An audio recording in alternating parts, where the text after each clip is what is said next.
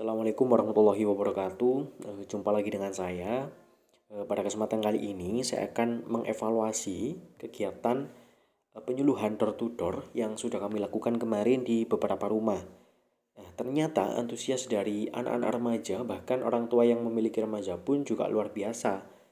Mereka ketika kita beri penyuluhan mengenai pendewasaan usia perkawinan, akhirnya mereka lebih paham tentang bagaimana menyiapkan kehidupan berkeluarga itu sendiri.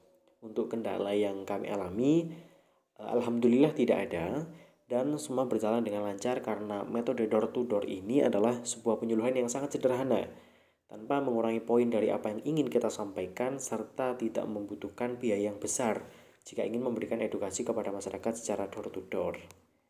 Baik, mungkin itu evaluasi dari saya. Sekian, wassalamualaikum warahmatullahi wabarakatuh.